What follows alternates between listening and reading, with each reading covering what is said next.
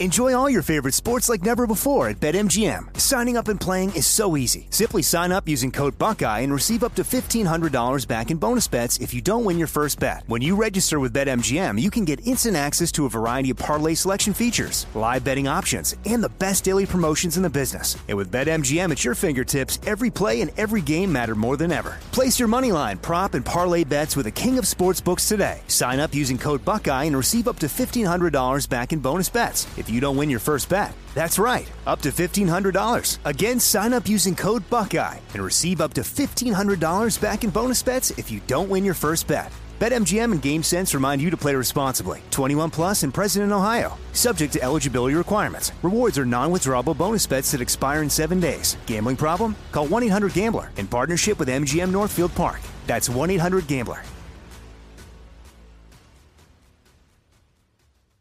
What's up? This your boy Lil Duval, and check out my podcast, Conversations with Unc, on the Black Effect Podcast Network. Each and every Tuesday, Conversations with Unc podcast feature casuals and in-depth talk about ebbs and flows of life and the pursuit of happiness. Unlike my work on stage, I tap into a more serious and sensitive side to give life advice and simply offer words of encouragement, yet remind folks to never forget to laugh. Every Tuesday, listen to Conversations with Unc, hosted by Lil Duval on the Black Effect Podcast Network, iHeartRadio app, or wherever you get your podcasts. Presented by AT&T. Connecting changes everything.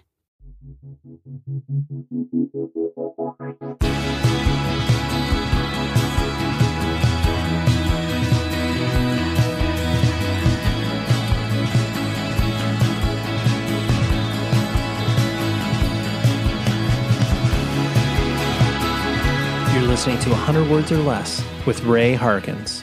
Welcome, everybody, to this episode of the podcast. And what we do here, if this is your first time here, welcome. You can maybe take a seat in the back and then, you know, get to know a few of your uh, friends around there. But we talk to people who are involved in independent music. And I'm talking punk, hardcore, indie rock, emo, whatever subgenre you're talking about.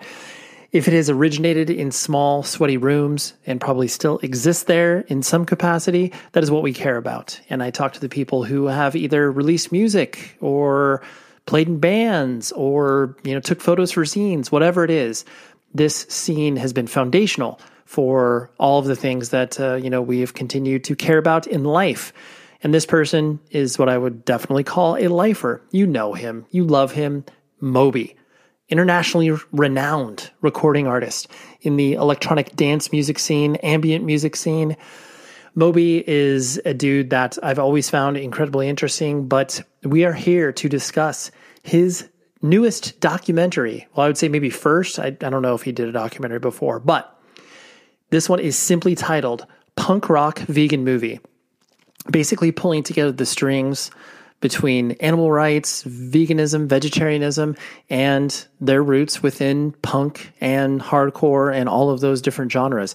And basically draws the straightest line possible between those two scenes and then follows the evolution of it ever since its origin stories, which is really, really cool. And honestly, for a person like myself who's been steeped in this community for 20 plus years, I even learned some things. And plus, it's really, really fun to watch it and understand different people's perspectives on how they got involved with this and all this other stuff. So, anyways, you can find a link in the show notes to the page in which you can f- watch the film. And it's awesome. I wholeheartedly recommend it. But Moby was uh, very kind with his time because, I mean, on a tight press junket, so we were only able to get 30 minutes, squeaked it out to 40. we were able to make it happen. But um, that's who we got on the show this week. And uh, if you would be so kind, you, the listener, if you would toss a rating and review on Apple Podcasts, if you're listening to it on there, or on Spotify, you can just click a star rating. I would greatly appreciate that. It helps this show get discovered via the uh, ever changing algorithms that exist. And then you can also email the show, 100wordspodcast at gmail.com. Love to receive feedback, band recommendations, whatever it is that's on your mind. It is definitely something that I read and respond to on a regular basis.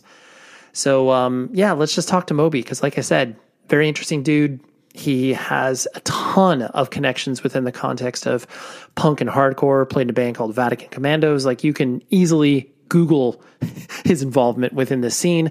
I'm not going to Wikipedia page him uh, as far as these questions are concerned, but then also just you as a listener. But we get to we get to dig deep, which is fun, and that's what I like to do here. But first, before we dig into Moby, I have to tell you about a legendary release on a very cool record label. Iodine Records is proud to announce their 30th anniversary reissue of post-hardcore staple Quicksand's Slip. This is the first time it's available on vinyl in over a decade.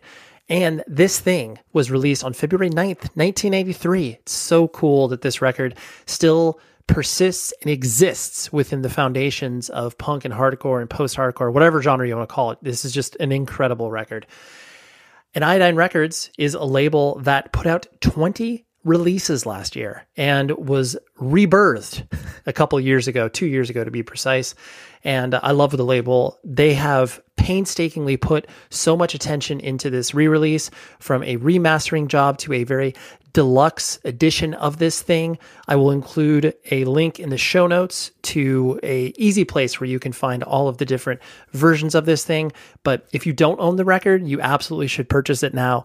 If you do own the record, like I do, you should purchase another copy because this thing sounds massive. I've listened to it and I'm like, yo, this is like, it feels like a new record, which is incredible. But shout out to Iodine Records and please check out the link in the show notes and you can purchase this Quicksand Slip 30th anniversary reissue from Iodine Records. And now, here's Moby.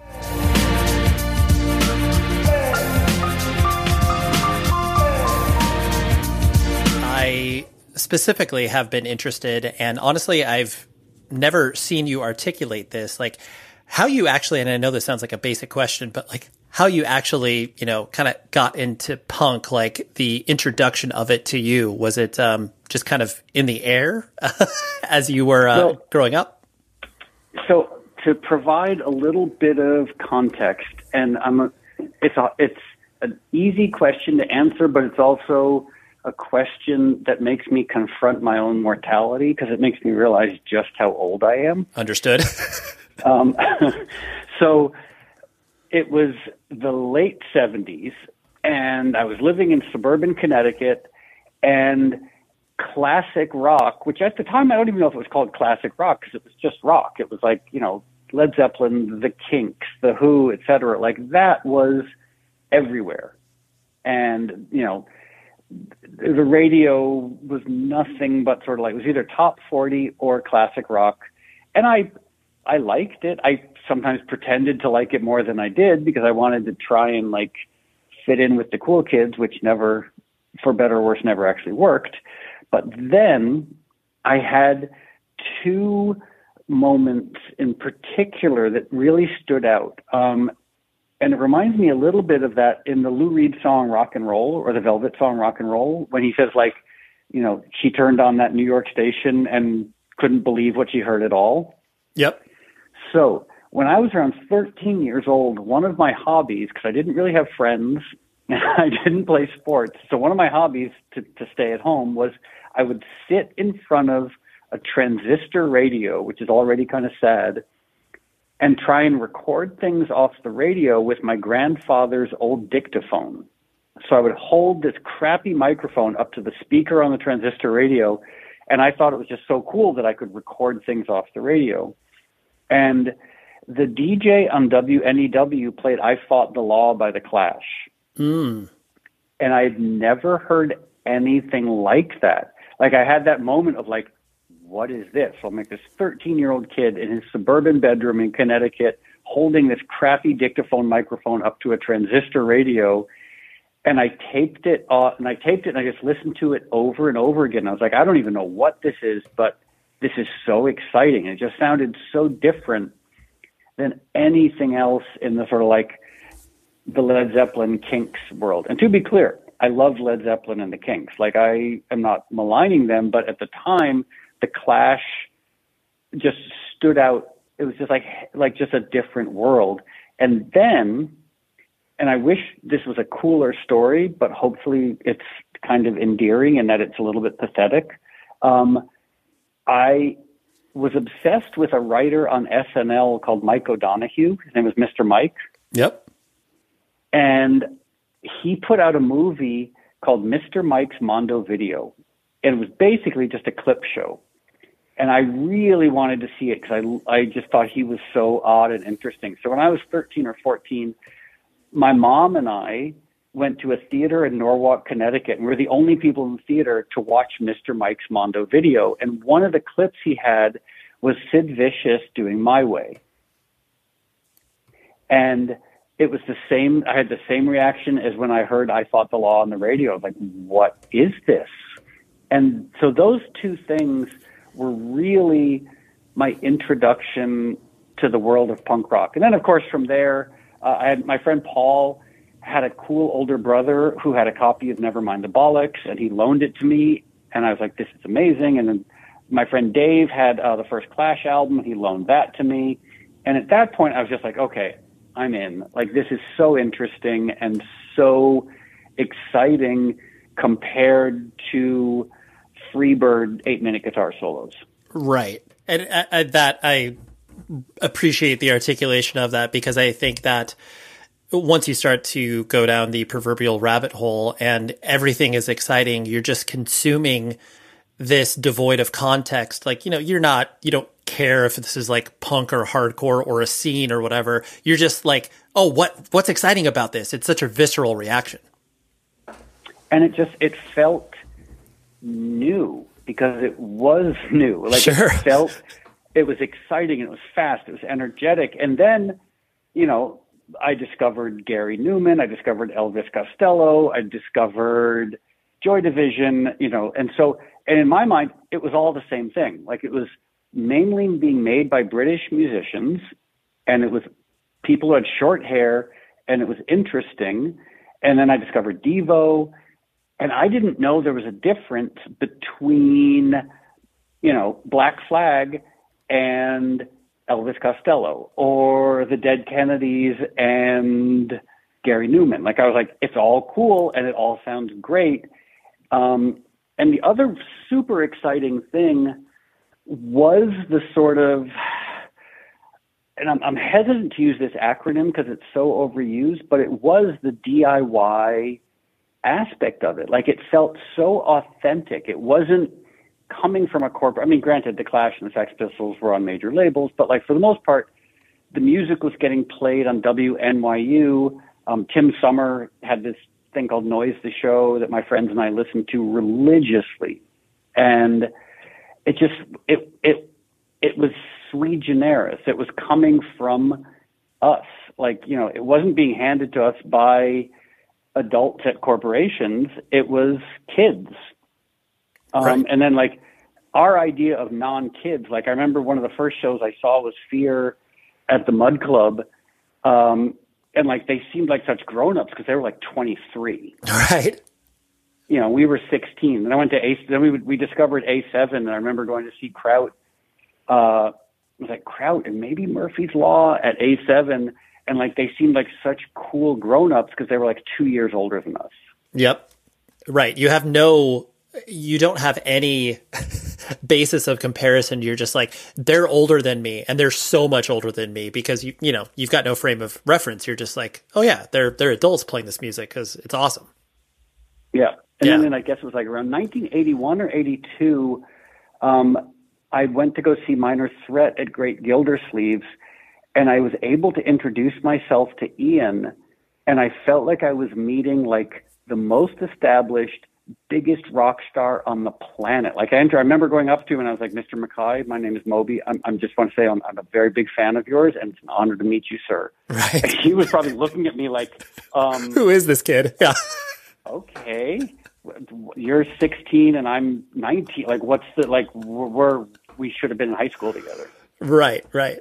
No, I, I, I love that, especially yeah, because you you have that reverence for people that you look up to musically, and you're going to treat them with the respect that you feel like in your head they deserve. So that's awesome. The I know, like when you were, you know, around 18 is when you, you know, really started to uh, obviously get into, you know, playing in bands and Vatican Commandos and all that sort of stuff. And so much, like you said, within the DIY community was still being defined. Like so much of it was very hand to mouth, and you guys were uh, just understanding how to you know get shows out there and put out demo tapes and stuff like that was uh, the the DIY aspect has clearly played a very large part in your life. What um, I guess the through line of that community what has kept you attached to that sort of DIY mentality when clearly, you know, a lot of people that get into that just, you know, become disinterested in it, but you've continued that regardless of uh, what you're doing? Well, part of it is, I mean, because I never expected to have a career as a musician. Mm-hmm. Um, I really thought I was going to spend my entire life making music in my bedroom that no one would ever hear and maybe getting a doctorate in philosophy and teaching philosophy at community college. Like I really thought that was my career trajectory. That, you know, because my friends and I, we made little weird films on Super 8 and 16 and little demos here and there. And I DJ'd to 20 people a night. Like I was like, oh, music and making weird little films is something I love, but clearly there's no audience for this. Um, and that was fine. Like I was in the late 80s, I was living in an abandoned factory. I was making about $2,000 a year, making music and little films constantly. And I was so happy because my friends were all doing the exact same thing. And I just thought this is the natural order of things. Like there are those musicians who have figured out how to have careers, and I clearly am not one of them. And I was like, okay, that's just the way it is. Like I'll make music forever and no one will ever listen to it. But what are you going to do? That's that's the nature of things. So every single aspect of the weird career I've had has been very surprising. And to your question, the more I've strayed from we'll call it like the DIY approach, and I'd say DIY just sort of like it's almost like a, an approach of honesty and hopefully with authenticity.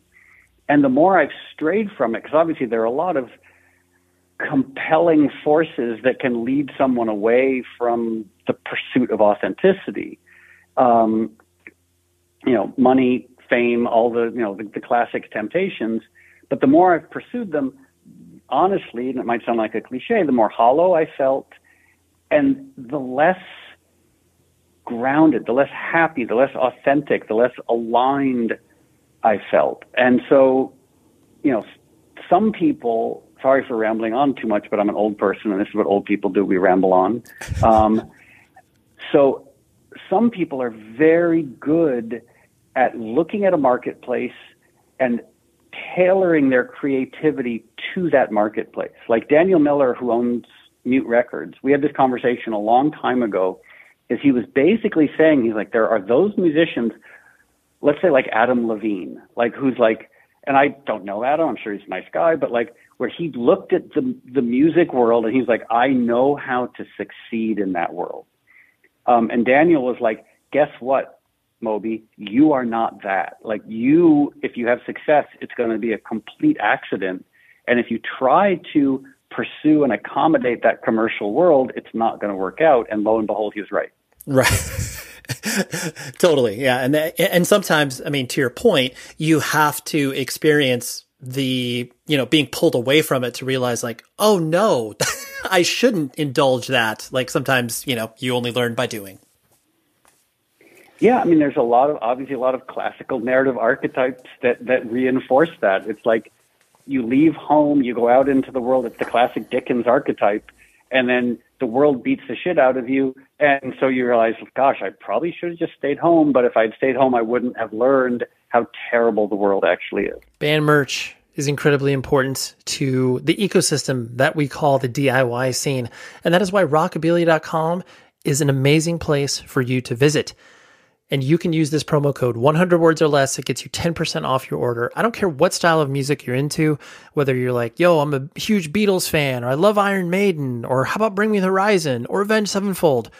All of those bands I'm just randomly throwing out there, but they have merch for all of them. And it's officially licensed, which means the bands get paid, ships fast to you from the Midwest. It's an independently owned and operated company. I love what they do, and I know you will too. So go to rockabilia.com and get 10% off your order by using this promo code 100 words or less. Check it out and have fun shopping. To that point, too, the you know, I know the uh, Connecticut's you know punk and hardcore scene, like as it started to blossom more in the late '80s, early '90s. Uh, I mean, especially you know bands like Youth of Today and obviously uh, Revelation Records starting to get out there and stuff like that. Um, you know, clearly there is a connective tissue that you learned from an early age of the philosophies of, you know, straight edge, veganism, vegetarianism, and, uh, you know, bands of that genre. When did you, I guess, first make that could pull that connective tissue together yourself where it was was it a band like youth of today or was it you know bad brains talking about that? How did that come into your life?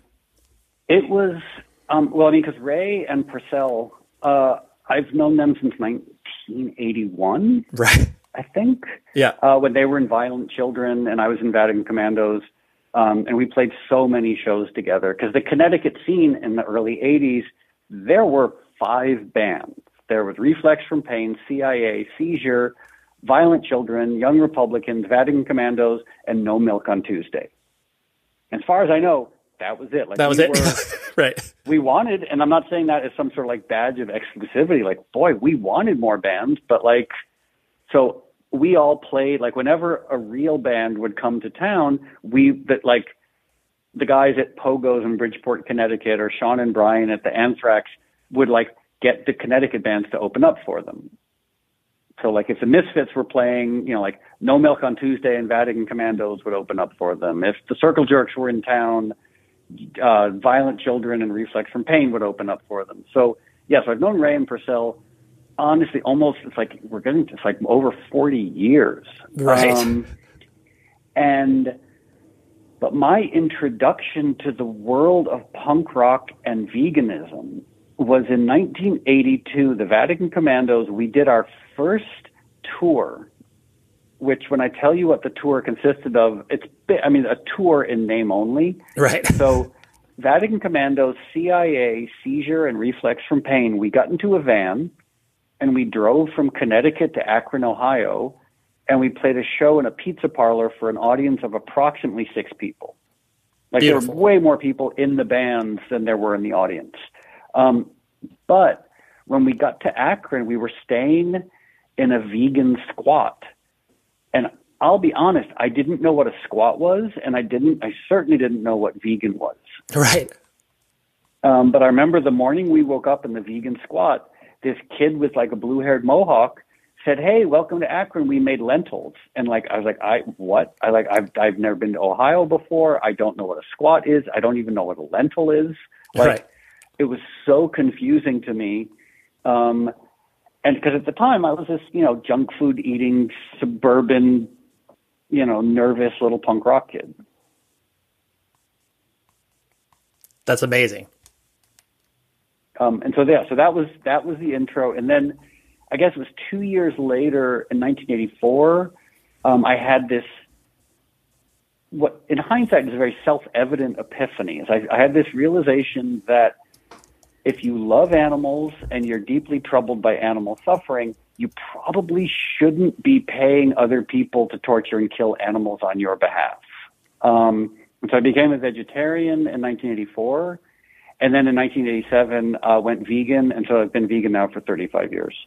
Right, which is uh, yeah, I mean it's it, it's really cool to see the uh, through line with you know not only how you've stayed connected to the scene at large because I think it's probably easy for people to look at some of the actions you've taken in either in regards to animal rights or just being like, oh yeah, like you know, Mo- Moby's trying to be a culture vulture and like, yeah, he's I don't know, I don't know how punk or vegan he really is, and you're like, well, no, like here I can I can show you my receipts and not like in a in an egotistical way, just be like, well, I, I, something I've cared about for a long time.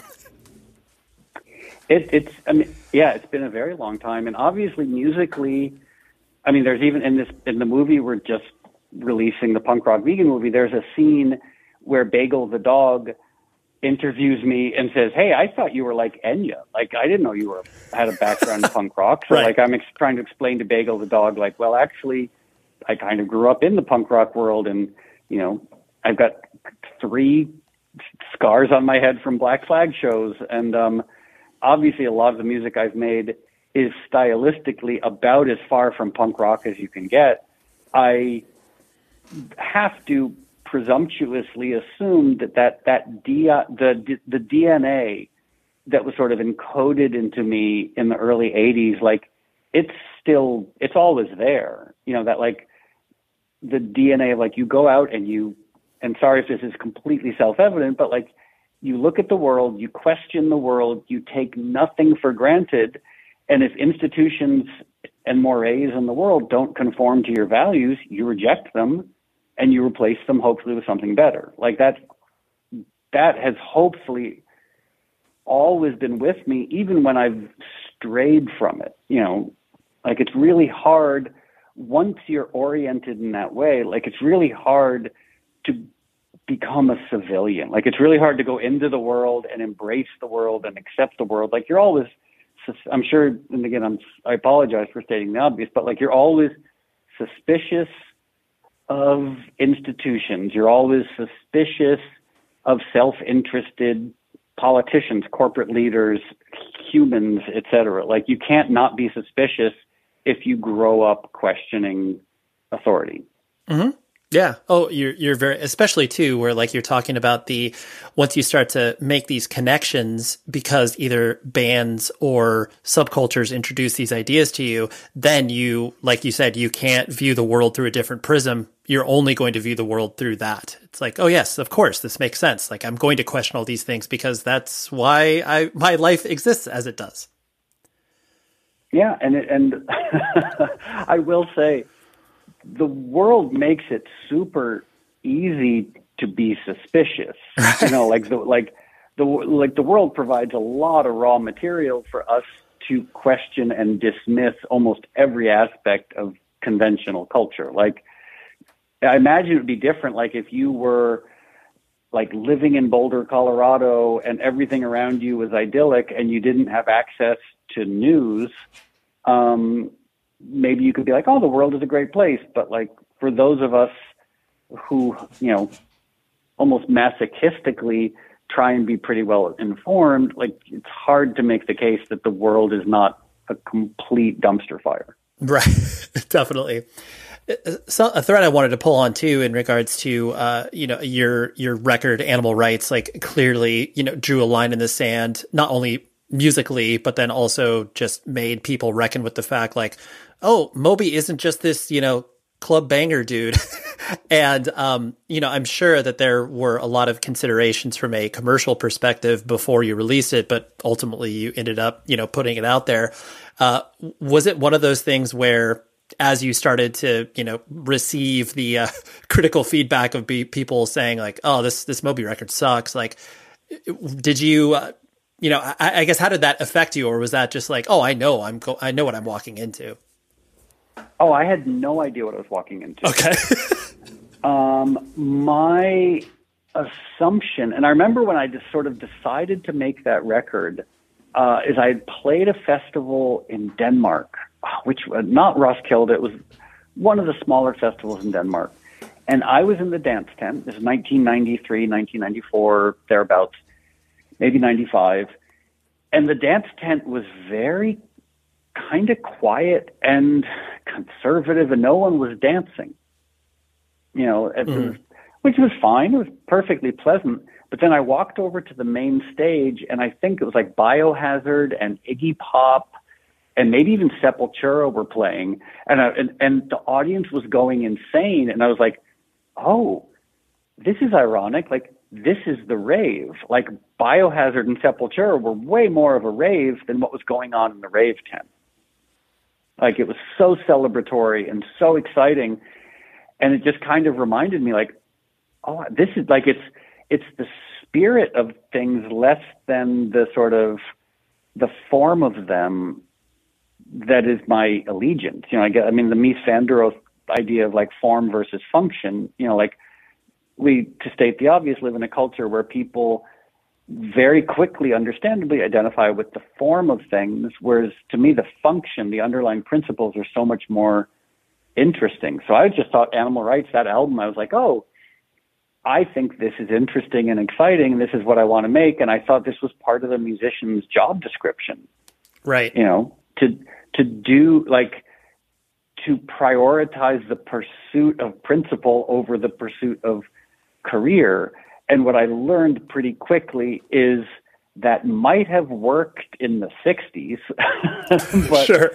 by at some point, that idea was just thrown out the window. Like, you know, the the world, whether it's the critical establishment, labels, what have you, it's like they revere consistency. You know, the artists who pick a lane and stay in that lane. And some of those artists make great music, but it just seems so like like why not get a job as you know like marketing mufflers if that's your goal is to like pick a lane and stay in a lane. I think of that Ray Bradbury quote like you know specialization is for insects. Like humans are supposed to learn how to do a million different things and not just dedicate a life to one minor little parochial concern.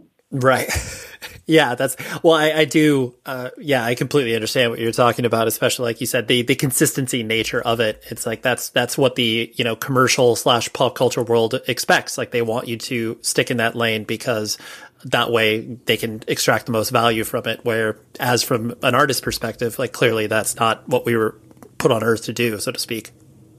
Yeah, and it, certainly I understand the expediency of it yeah. You know, like I mean, I, I mean, I don't want to name names with it because I don't want to get in trouble. But like, there, are you know, bands and musicians who have been sort of doing the same thing for a very long time, and like, clearly, from a commercial perspective, like it makes their careers a lot easier. Like, it makes their tours easier. It makes everything is easier. It's just, it seems kind of anemic to me. Right. Right. Not, and, you know, like, the like, longevity of it too yeah, and then and yeah, so I just think it's. I mean, I I never picked a lane, and I'm not saying that that's a good or bad thing. It's just, I guess, again, how I'm weirdly wired and what I thought the job description was for a musician is like, you know, like you think of, you know, the Clash, even, you know, or John Lydon. I mean, granted, John Lydon's a hard one to reference now because he's a right, yeah, weird, angry Trump supporter. But like, you know, think of like from the Sex Pistols to Public Image, and even like the second Public Image album is so experimental. Then the third one is completely different to that. I was like, oh, that's so interesting. Yep, totally. Um, or like when the Clash played at Bond Casino and they had Grandmaster Flash open up for them. I was like, wow, that is really challenging. Or even Talking Heads, like when they made Remain in Light, like it was such a 180 from uh, the early records. And I was like, okay, this is what this is what musicians are supposed to aspire towards, like reinvention and you know challenging your audience, and at times losing your audience because guess what, they might not want to go with you, but that's just one of the consequences of not being predictable year after year. Yeah, absolutely. In uh, in watching the documentary, there, I mean, people like you and I who have existed within the you know punk rock DIY subculture, like we can draw the immediate line from understanding how you know punk rock, heavy music, hardcore is all connected within the philosophies, especially of the you know vegan and vegetarian movements. Um, to me, the what you were attempting to do, and you can correct me if I'm wrong, is you were trying to draw the straightest line between those two things for a person who may not have any experience with uh, subcultures in general. Um, I, I, presume that's some, uh, I guess, manifesto that you were focused on in regards to putting together this documentary. Yeah, I mean, the sort of the genesis of this was about five or six years ago. I was talking to some people in the animal rights world and none of the people I was talking to knew that a huge part of the modern animal rights movement started with hardcore and with punk rock. And I was so surprised that no one was aware of, or that very few people were aware of that. Like you were, um, some of our friends were, obviously the people who were there were, but there are so many people who assumed that punk rock was nihilism, that punk rock was basically and I understand, like, given the way it was popularized in the 90s, like, you know, there were some meathead punk rock bands and a lot of, you know, like, look at, you know, I quite like some of the Offspring songs, but like, look at the Offspring at Woodstock 99. Like, if that's your introduction to punk rock, it's pretty easy to assume, like, oh, there are 50,000 meatheads who took a break from being frat boys to go beat the shit out of each other at Woodstock. Like, if that's punk rock, that's gross. Right. But most of us hopefully know that's the gross outlier. Not to criticize the Offspring, because I do think they're really, like wrote some really fun pop punk songs, but um, that I realized for most people, it's kind of like like I remember talking to some people in the early '90s about David Bowie, and the people I was talking to only knew David Bowie as the guy from Labyrinth and the guy in like the Let's Dance video. And they're like, "Ew, you mean David?" They like they were dismissive of him. And I was like, "Oh my god!" But that, if that's all you're exposed to, how could you be expected to have a different awareness? And I brought some friends to an H2, I think it was H2O. I can't remember who else was playing. Might have even been H2O and the Cro-Mags. I don't know. But it was a these these two vegan bands, vegan straight edge bands ostensibly. And I brought some friends to the show, and they my friends were horrified. They were like, these people are just beating the shit out of each other, and that guy's just screaming. And I was the lyrics, they're probably the most principled, thoughtful lyrics that anyone's ever written. And but then I realized unless you're like you know, like you or me or like a lot of people, like unless you're a 15 year old kid reading the lyrics in your bedroom, you wouldn't know what people are saying. Uh-huh. Um, and so that, so you're absolutely right. Like one of the goals in making this movie was to sort of say, hey, guess what? There is this history that is so unexpected to most people that punk rock is so principled and so ethical and was the breeding ground for the modern animal rights movement. Right. Yeah. That it's no, it's true, especially too to your point. Like now that this you know uh, movement has existed for a, a long period of time, there's so many touch points that people have, and what you're trying to do with the documentary is basically shining a light on like, hey guys. A very important component of this whole animal rights movement has existed in here, even though you may have thought, like you said, it's just you know people jumping on top of each other, yelling at a microphone. Yeah, I mean, every interview I've done for the most part has involved the journalist being like, "Wow, I had no idea." right? Yeah, you're like, and I'm well, like, oh, which- okay. Ex- except when you talk to someone who grew up with it, and they're like, "Oh yeah, I've known about this for decades." But so it's it's really interesting that there is such a different perspective, and then ultimately, I mean, the, the ultimate two goals of the movie were one to use whatever creative platforms I have to try and draw attention to animal rights and veganism and try and move the needle towards a more compassionate world. Um, but also to hopefully remind people of the punk rock ethos and how desperately needed it is today.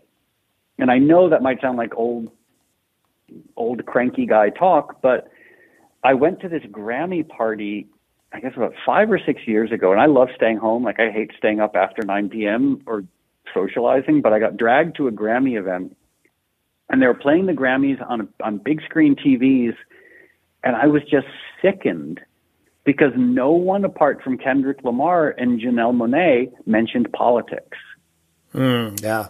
And this was like Trump was president, the world is collapsing, everything's falling apart, and it's just these wealthy musicians not rocking the boat and not taking a stand that might, you know, compromise their revenue streams or their endorsements. I was like, what happened? Like, what happened to Chuck D? What happened to Neil Young? The, you know, the, the spirit of the Clash and John Lennon and Creedence and like, where did it go? Like, like even Marvin Gaye, like this, this ethos of use your platform, use your voice to draw attention to important issues. And it's like seeing these affluent musicians just trying to sort of like keep their careers going. It made me sick to my stomach. And I walked out of the party and I was like, music should not be this.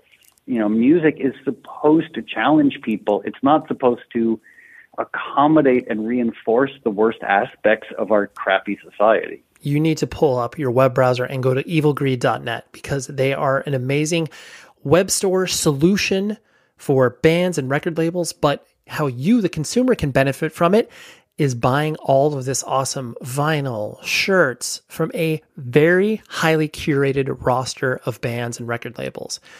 They honestly act like a record label because it is a very specific point of view they're trying to get across. Like, labels like uh, you know uh, Sargent House, Triple B Records. Uh, they do so much cool stuff. If you are into heavy, heavy adjacent music, you will absolutely love what they have going on. And I have a promo code.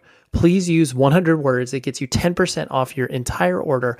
And what's even cooler about it is they ship it to you very fast. They're in located in Berlin, Germany, but they have a very very easy way for you to order stuff from multiple bands, get it shipped to you, and it's super, super simple.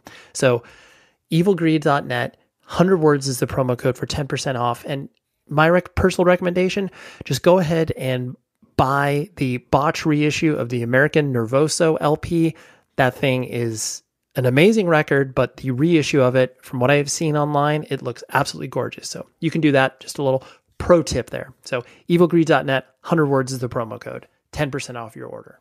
In regards to, it seems like, and I'm sure you can, uh, or you've encountered this, where it seems like uh, opponents of, you know, certain philosophical behaviors, whether it's, you know, straight edge or veganism or, you know, anything else, it seems like a, a zero sum game of, you know, winners and losers.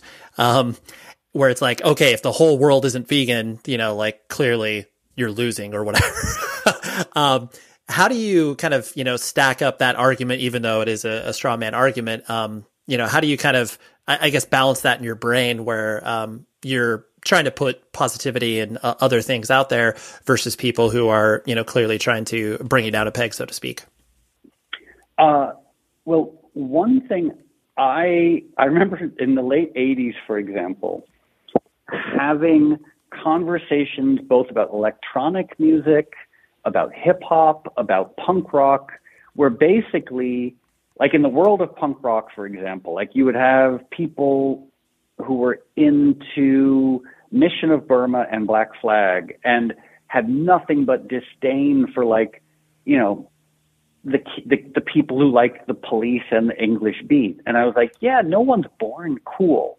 Like no one is born knowing about Silver Apples and suicide. Like you have to discover it, and like everybody is in a different place in their journey.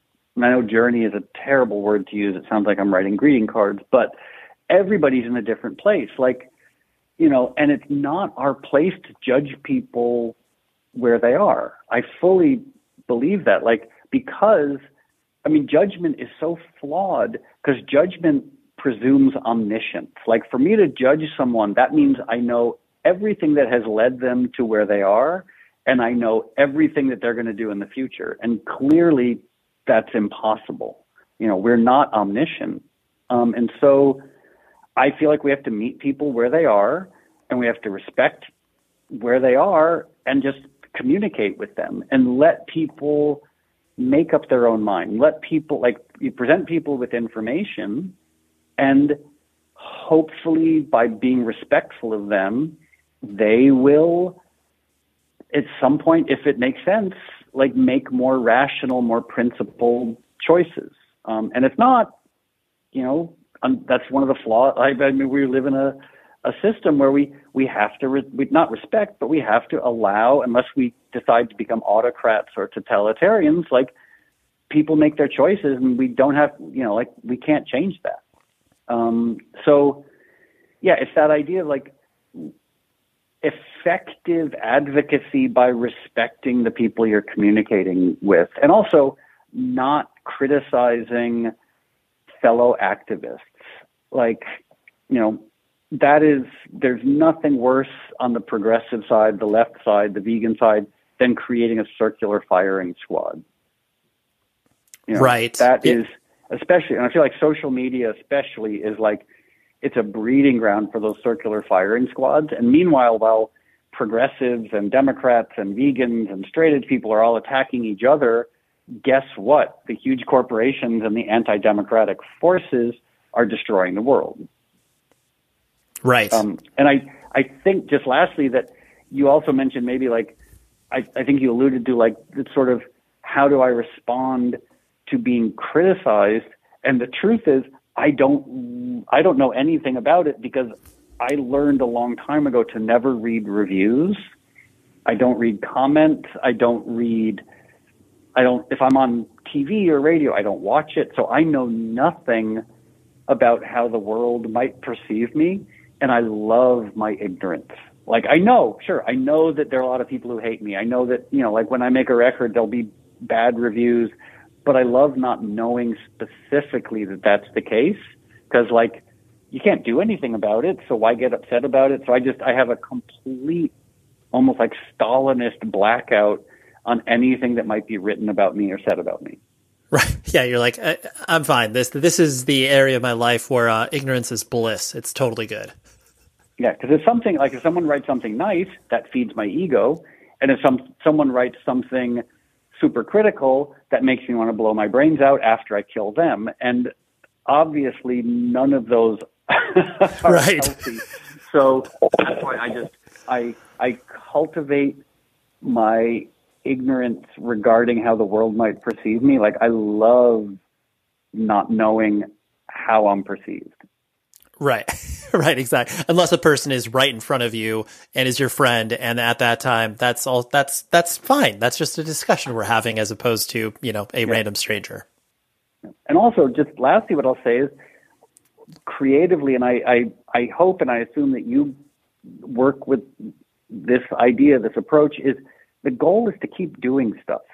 And the goal is to keep doing stuff, you know, to try and presumptuously make the world a better place and to go out there and like you can't be bogged down by critics. You can't be bogged down. And so I just ign- categorically ignore everyone's opinions. I just keep making stuff and hope that it hopes that some good might come from it. Right. Some some resonance will uh, will last much longer than any sort of criticism that gets thrown in your direction. I, definitely yeah, get that. I mean, yeah, or not, or maybe I'm just some like delusional pariah, and people are going to like throw garbage at me as I walk down the street. I'm like, well, okay, as long as I get to keep making music and talking about veganism. Yeah. Oh, for sure. right. It's like okay, that's yeah. that. That's fine. I'm I'm introducing the conversation. Yeah. That's good.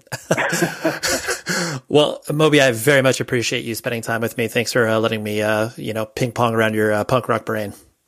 Oh, my pleasure. Oh, one one last question for you that's not uh, relevant to what we were just talking about. Where are you based? Because when you said we were doing this at 3 p.m., that implied that we're both in the same time zone. Yes, I we are in the same time zone. I'm actually yeah, I'm in uh, in Orange County. I live in uh, Newport Beach, and so I, you and I, I mean, we met many years ago. I used to work for PETA for about five or six years, and like just mm-hmm. existed within the uh, you know greater uh, punk rock hardcore community and stuff like that. But yeah, I'm I'm just an hour south of you.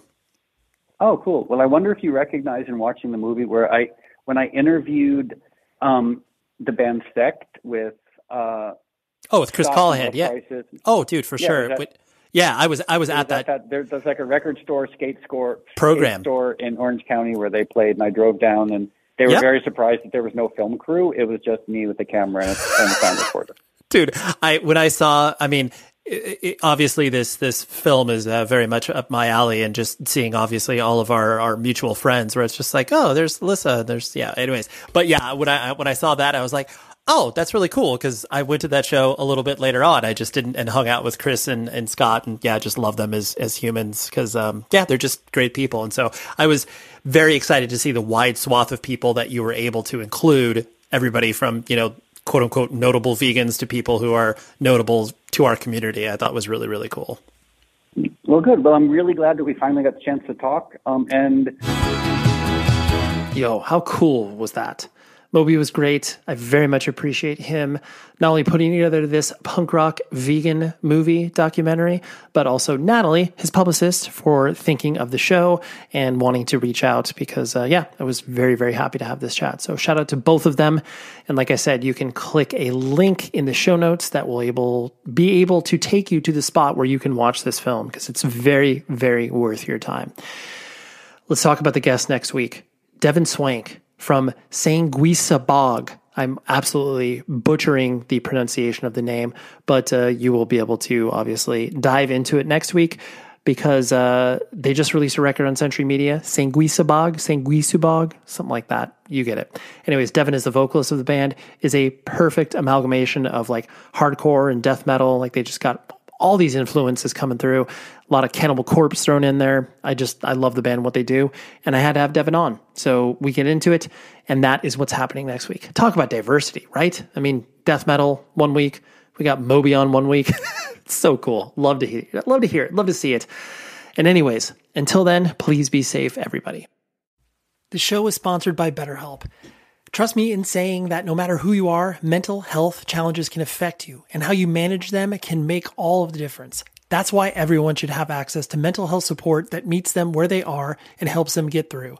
BetterHelp provides online therapy on your schedule. It's flexible, simple to use, and more affordable than in person therapy. Connect with a licensed therapist selected just for you. Learn more at betterhelp.com. That's betterhelp.com. Hello, it is Ryan, and I was on a flight the other day playing one of my favorite social spin slot games on chumbacasino.com. I looked over the person sitting next to me, and you know what they were doing? They were also playing Chumba Casino. Coincidence? I think not. Everybody's loving having fun with it. Chumba Casino is home to hundreds of casino style games that you can play for free anytime, anywhere, even at 30,000 feet. So sign up now at chumbacasino.com to claim your free welcome bonus. That's chumbacasino.com and live the Chumba life. No purchase necessary. VGW Group. Void were prohibited by law. See terms and conditions. 18 plus. This is Malcolm Gladwell from Revisionist History. eBay Motors is here for the ride. With some elbow grease, fresh installs, and a whole lot of love, you transformed 100,000 miles and a body full of rust into a drive that's all your own. Brake kits, LED headlights, whatever you need, eBay Motors has it. And with eBay Guaranteed Fit, it's guaranteed to fit your ride the first time, every time, or your money back. Plus, at these prices, you're burning rubber, not cash. Keep your ride or die alive at ebaymotors.com. Eligible items only, exclusions apply.